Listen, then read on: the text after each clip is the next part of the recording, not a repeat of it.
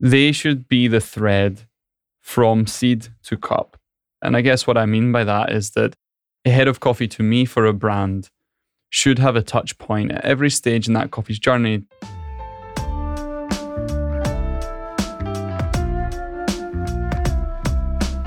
If you look at the hospitality industry post COVID, it's really, when we talk about people being so important, continuing to be able to attract staff and retain staff and train them and get them really excited about coffee is the most complex.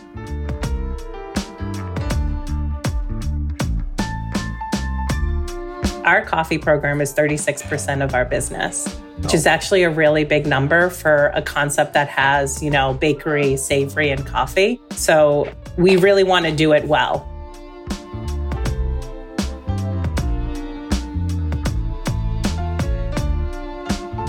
Welcome back to the Fifth Wave podcast.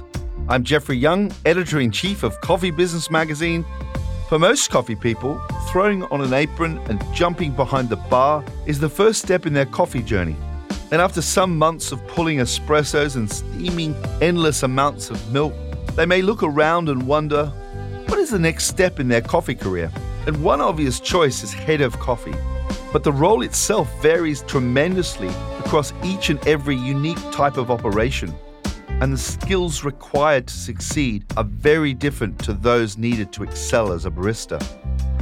So today, we'll be speaking with coffee operators of all shapes and sizes to understand the role and what it takes to succeed as a head of coffee. We'll speak with Chris Jordan of Cafe Nero, a multinational coffee shop chain with over a thousand sites and a large roasting program. We'll be hearing from Jennifer Salamone and Antonia Petaccio of Tatte, a premium bakery chain founded in Boston, Massachusetts. And we start with Ryan Garrick, head of coffee for Watch House, a boutique specialty coffee business with around 10 locations across London and five new UK sites already in design, plus a flagship store scheduled to open in Manhattan this November. Watch House has grown rapidly since its founding in 2014, and the head of coffee role has had to evolve as the business scaled up and grew more complex. Let's hear more from Ryan. Welcome, Ryan. Thank you very much, Jeff. Great to be here. Excellent. I wonder if you could tell us about what got you into coffee and when did it all start for you? Look, I through my whole university career, which was in sport and psychology, I I worked in hospitality. I was very curious about all things sensory, so I really enjoyed food and drink. And what actually happened was after my honours degree, I went to study and do further study in sports remedial therapy. And what actually happened was my friend told me there's this amazing coffee shop called Avenue Coffee, and, and they gave me a job. And so there I was just introduced to a world of coffee I didn't understand.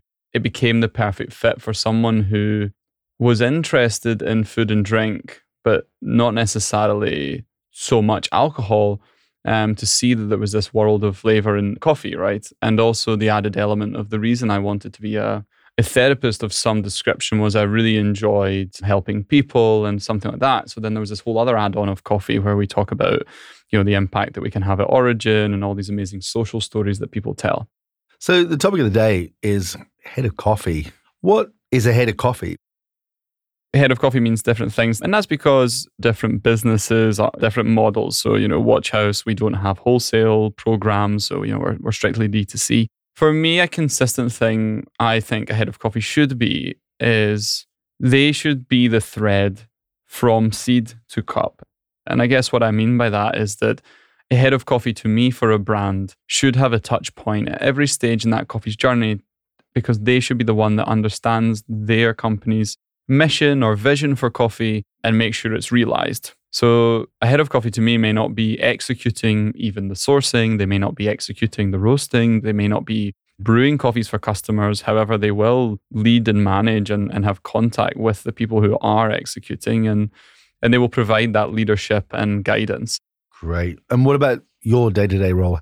Describe that. If we're talking current day, it's obviously evolved a lot. I've been at Watch House for over five years. Um, when I joined, there was only just opened the third shop. So there was a lot of time on the bar. A head of coffee in a very small company, you know, is still kind of a head barista, if you like. But a day to day now, I think, is very strategical. It depends on the time of the month. We run on a monthly cycles. But in a general week, there will be time spent planning out what buying looks like in line with our opening pipeline for houses, so planning volumes, negotiating contracts, talking with suppliers. There will be amount of tasting coffees, be that samples that we are considering or production batches. In a typical week, there will be catch ups with production team and, and with operational teams um, to ensure we're all on the same page. And typically, we'll be looking at new houses and their design and giving ideas towards the designs and how they might work in a live environment. And typically, you'll see me sitting in a watch house and talking with the team in a more informal manner on you know how the coffees are tasting, how their day is going, and gathering feedback. So yeah, there's a, there's a large amount of strategical and administrative work, and that's split between content, physical buying, quality control, and then there's some of the the softer side of engaging with the team, running workshops, and supporting them. And what about training? Do you get still get involved in the actual training of baristas? At this point, training is still something that is divided, and we have a weekly workshop that we invite anyone to come. It's not, let's say, official training modules, but they're designed to be really interesting, engage my baristas, and I'll take my share of those. And from our induction training perspective, yes, I will play a part in the induction and, and give an induction to Watch House Coffee to new starters. So, yeah, I stay pretty actively involved. Now, if I was to walk into your wonderful new store in Marylebone, Yeah. London, how many different physical coffees could I taste? You would be able to taste six different coffees in one moment Six as a different minimum. coffees in one. That brings us to a really interesting question now. I wonder if you tell us about the coffee program at Watch House. we launched last year 40 coffees in our houses, and, and this year the goal is to launch 52. You should expect to find a regularly changing and diverse offering that provides interest most days. At the moment, split our coffee so that there is a coffee designed for milk and a coffee designed not to have with milk. And I'm always thinking about how that might evolve. I would really love to move the espresso conversation to a choice when you arrive. So, regardless of whether you're a flat white drinker or an espresso drinker, I love the idea that you would come in and ask, you know, someone would ask you, like, oh, do you want one that's more towards fruity or more towards chocolatey? And you get your coffee. But actually, it's a really complex logistical operational question. So, it will take time. And what about sourcing? How does that happen? And What's your role in that? Yeah, sourcing is evolved. I'm still um, executing the sourcing directly. I think that will be a future evolution at Watch House to have a sourcing manager and to have the head of coffee oversee it. But at the moment, sourcing has evolved as well. So when we started our roastery in August 2020, we started with a good offering from some great importers uh, like Falcon Specialty and, and Ally Coffee. And we worked with coffees, I should say, off of a spot offer list, which means the coffees were warehoused at that time. More and more it becomes that we are pre-booking coffees um, and we are booking them exclusive for us. So what that really means how sourcing happens is very much in advance. So generally coffee contracts are signed anywhere between six months or more in advance for our main coffees and we are generally setting up some of those contracts to pay forward and to get things moving so that we can have the producers focused on quality and again secure absolute exclusivity for us. Fantastic. Now, for baristas out there who are interested in progressing their coffee careers, what piece of advice would you give to someone who wants to make that transition from barista to head of coffee? I think that it's important in coffee to define what it is you love about coffee because a head of coffee is somewhat all encompassing. So I would say uh, that a head of coffee needs to be all rounded enough, but not be the best in any element. Whereas if you are someone who's really passionate about training or really passionate about green coffee or really passionate about coffee roasting or, you know, you need to really define what transition you want to make. And I think that there are many branches. And I think that people's classic want as baristas is uh, to be barista, to then become a roaster and become a head of coffee or something. But there are really many, I think, many options out there. So I would first say my first advice is to sit down with a, a bit of paper and, and ask yourself what you really love about coffee, decide what you want to go. If you really w- was head of coffee, I would say that you need to show skills that are strategical organizational and leadership. I think that, of course, head of coffee is about also understanding and being good at making coffee. But for me, more importantly, and I think for any brand looking for a head of coffee, they are looking for someone who shows great leadership and can be a face of their coffee business. Ryan, thanks for joining us here today on Fifth Wave. Thanks so much for having me. So, for a boutique specialty chain like Watch House, Ryan has progressed from a straightforward role as lead barista when the brand had only three stores to now being responsible for the entire coffee menu, the sourcing strategy, roasting, and also barista training.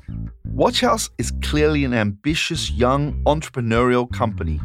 And it reminds me of the time when I first set up Allegra more than 24 years ago, and I met Gerry Ford, the CEO of Cafe Nero, with only 13 sites at the time, an equally ambitious young entrepreneurial cafe chain. In these last 24 years, Cafe Nero has added over a thousand outlets across 10 countries and across a number of brands Cafe Nero, Coffee One, Harris + Hoole, and Aroma. So now let's hear from Chris Jordan, head of coffee for Cafe Nero, on how he ended up in this role and what the role entails for this now very large and complex coffee business. Welcome, Chris. That's nice to be here. Thanks for having me. Could you give us some background on yourself uh, to begin with? I started as a barista and then managed a store for a few years. But then I moved quickly into the cupping lab.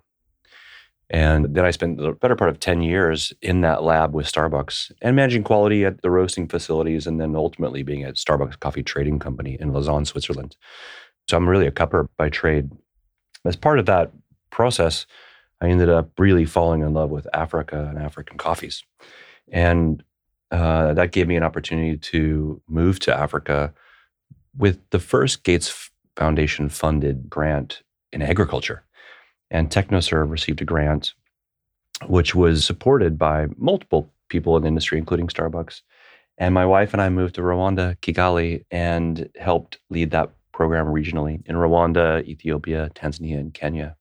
I was actually looking forward to working with farmers, which I did, but also spent a lot of time on policy. So, working with ministers of ag and trade and export and key industry bodies and then from there, I, I did spend a few years with Dormans, where I worked the other side of the business. And just for the benefit of our listeners, I should mention that Dormans is a major coffee company in Kenya. So I managed the specialty book, worked on sustainability within that group, and then I also oversaw some of the cafes. So it was fun at that point we to run coffee shops in a producing country. I got quite passionate about that idea of bringing quality to a place like Kenya.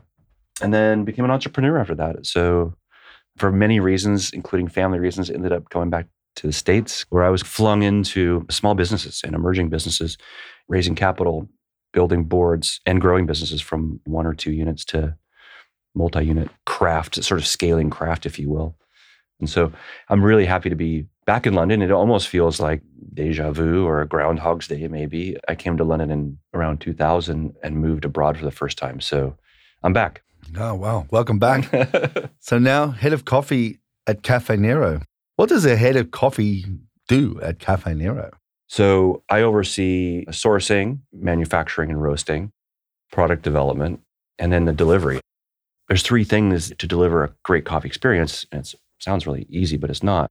It's sourcing of green coffee, it's roasting it really well, and then it's brewing it really well. And so those are the things that I oversee within the business. So run me through these three facets of the coffee program and who looks after them. Could you start with the sourcing side? Santiago is an agronomist by trade.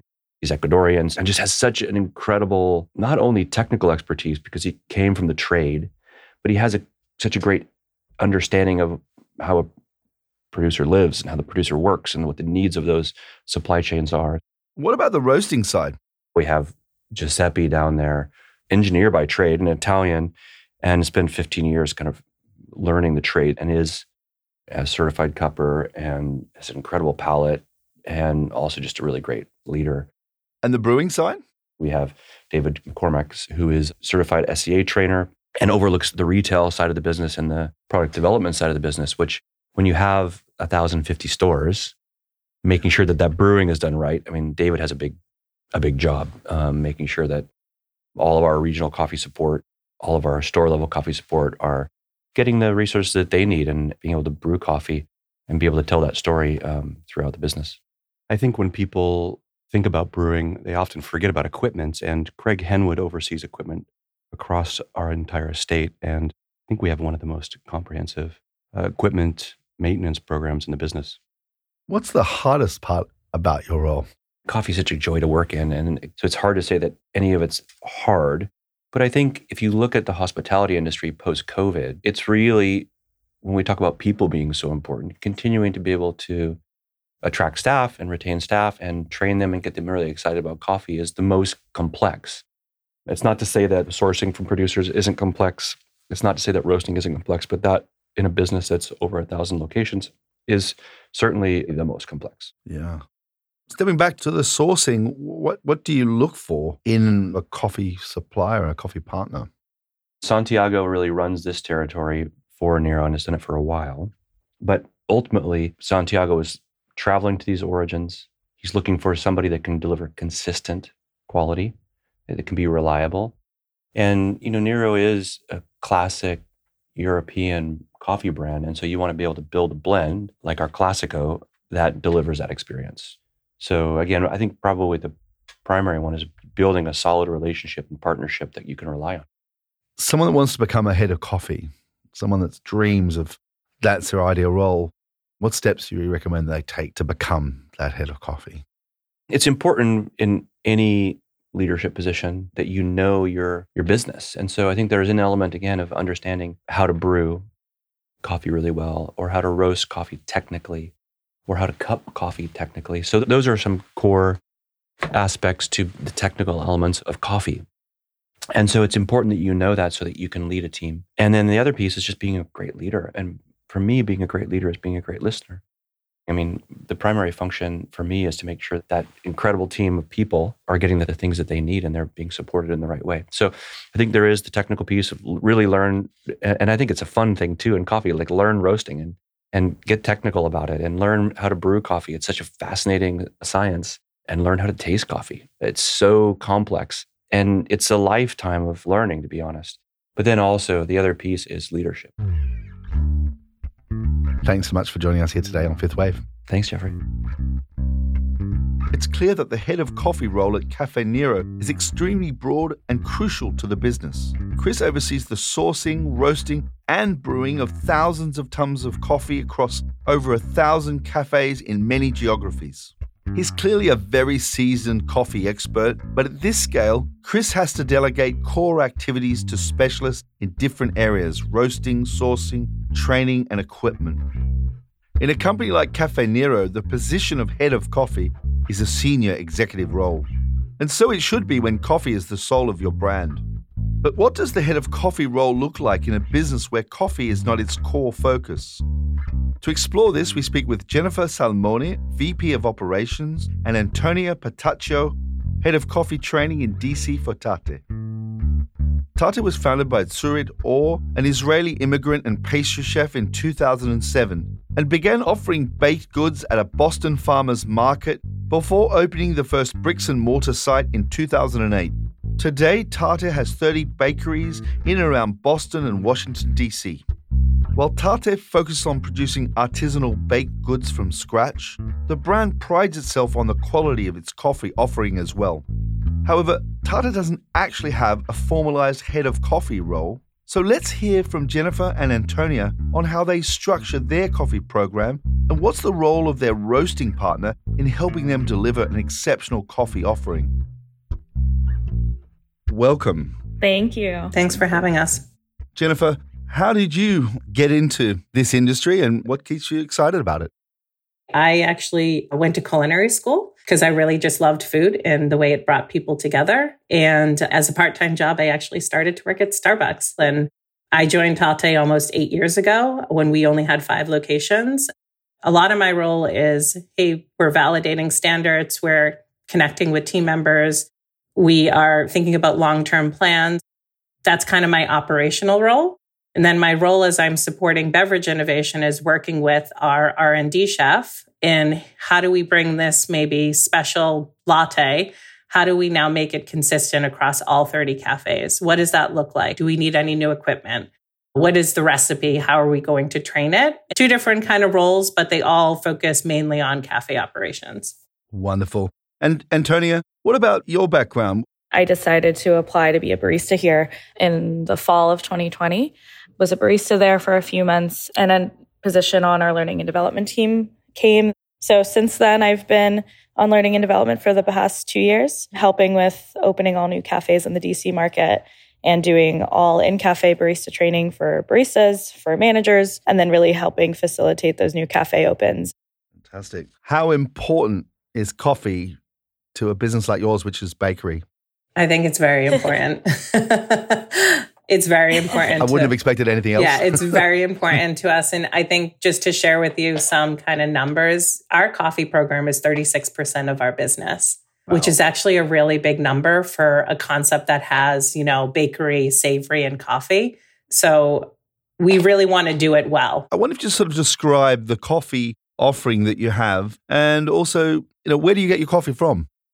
So, our coffee roasting partner is Stumptown. In terms of our coffee program, we have a, what I would consider a very traditional espresso milk menu. We're not really geared on specialty drinks. We do seasonal drinks, but not a lot of specialty drinks. And our main focus is really training baristas. So we really want top talent working at the barista station. And that's what our main focus on really teams and people that are passionate about coffee that can talk about coffee. Why Stumptown? I think originally Stumptown became our partner really because Tzurit fell in love with their brand. And they've been Tatte's partner since 2012 when we opened our second location. Tzurit had her kind of coffee aha moment. Her palate is very traditional espresso. And she really fell in love with Stumptown Roasters when she visited the Ace Hotel in New York. And that's why they became our partner originally.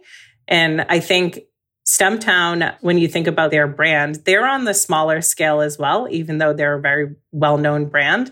And it fits with our like smaller, detail oriented brand that Tatte is. Their relationships with farmers, the way they source their beans, the services they give in terms of training support, equipment support, you know, just kind of great visits into their training space in New York has been wonderful. And they're, they're just a really great partner to have, especially from a company like ours that you know, we do not have a head of coffee. So, in essence, we look to them for that type of support and that guidance. What are some of the areas that they help you with in your coffee program? If we're thinking about designing a different space or a different flow, equipment recommendations, Tatte locations are extremely high volume locations. We're using pretty much manual equipment on all the barista stations, but are there ways that we could be more effective in the way we operate in terms of equipment? They're recommending new coffees. So if we want to launch, recently we launched a whole new retail single origin line, and they were very supportive in making recommendations, helping us manage a rotating calendar. You know, we're willing to come to Boston and DC and do tastings with us to kind of engage the team as well as our guests. Whatever kind of we need, they're really supportive. Antonia, uh, what do you tell us about the training program of baristas at Tatte? We do three days with me in any cafe really in DC. So our first day is really espresso focused, milk quality and steaming and texture on our second day. And then we kind of really zeroing in on the bar flow, making sure that there's that team cohesiveness when working with other baristas on the station, especially in our higher volume cafes, is really key. And we have a lot of support from Stumptown on how to build these training programs. So clearly, a specific element of your coffee training program will have an element of how to be efficient. Yeah, absolutely. I'd say, especially on our third day when we're focusing on the flow, I think for some cafes, bar flow can really just be as simple as what are my responsibilities if I'm the second person coming onto the bar? The reality for us, as a lot of our cafes are very high volume, is you'll likely have three to four people on one bar station. And adhering to those within those lines of responsibilities for each position on the bar as it pertains to bar flow is pretty crucial to the success of your bar station, to, um, the peace of mind of baristas, to getting beverages out in a timely manner, and to you know serving our guests pretty efficiently. And what about follow up training? How, is there sort of regular training to the whole team? So, about four to five weeks out from their initial training date, I'll circle back with those trainees and just administer a bit of the certification test. So I might be having them pour me a lineup of our basic menu and I'm assessing steam quality, temperature, texture, latte art, taste. I'm assessing their dial in recipe. I'm tasting their shots, just making sure that everything we went over through those days one through five are really solidified and they feel strong by day 30. Same thing goes for our managers. So, beyond the training, Jennifer, what are some of the areas that you're concerned about in your coffee program to get that consistency? We're just at an interesting kind of point here at Tatte with our growth and answering this old age question of hey will our guests wait or do we really need to be as fast as a starbucks or a blank street? And so i always err on i don't want to see an automatic machine sitting on our barista station. That to me it doesn't feel like craft right? And so can we solve that with equipment? Can we solve it with better bar flow? And then it does also come down to the people that we hire and the people we train to be our baristas, as well as our managers who are managing these cafes. Great. It's been absolutely fabulous spending time with you both here today. Thanks for joining us on Fifth Wave. Thank you. Thank you so much. It's clear that Tatte draws invaluable support from a very trusted external party, Stumptown, to manage the sourcing and roasting of their coffee. When it comes to coffee, Tatte's top priority is consistent, high quality beverages made quickly and efficiently. So we've seen how the role of head of coffee varies dramatically across different operators depending on the business's scale, complexity, and focus. The critical role of head of coffee is a thrilling leadership opportunity for someone who loves coffee, seeks to understand it deeply, and wants to teach and manage high performing teams. Could this be the next step in your own coffee career? And that's all for this week's Fifth Wave podcast. Please subscribe to the Fifth Wave wherever you get your podcasts. And if you've enjoyed this show, please recommend us to a friend or colleague. If you want to stay informed, visit worldcoffeeportal.com to get access to all the latest global coffee news, including the weekly coffee dose, our newsletter, collecting all the big coffee news stories of the week. Link in the show notes. This episode was produced in the one and only Serendipity Studios in glorious Camden, North London. It was produced by myself, Jeffrey Young, Hannah Heath, James Harper of Filter Productions, and sound engineering by Chris Bristow. And this week's song in collaboration with the Coffee Music Project is Don't by New York based artist Marley. Until next time, stay safe, stay passionate, and stay caffeinated. I'm all in from the first time you said to me, Come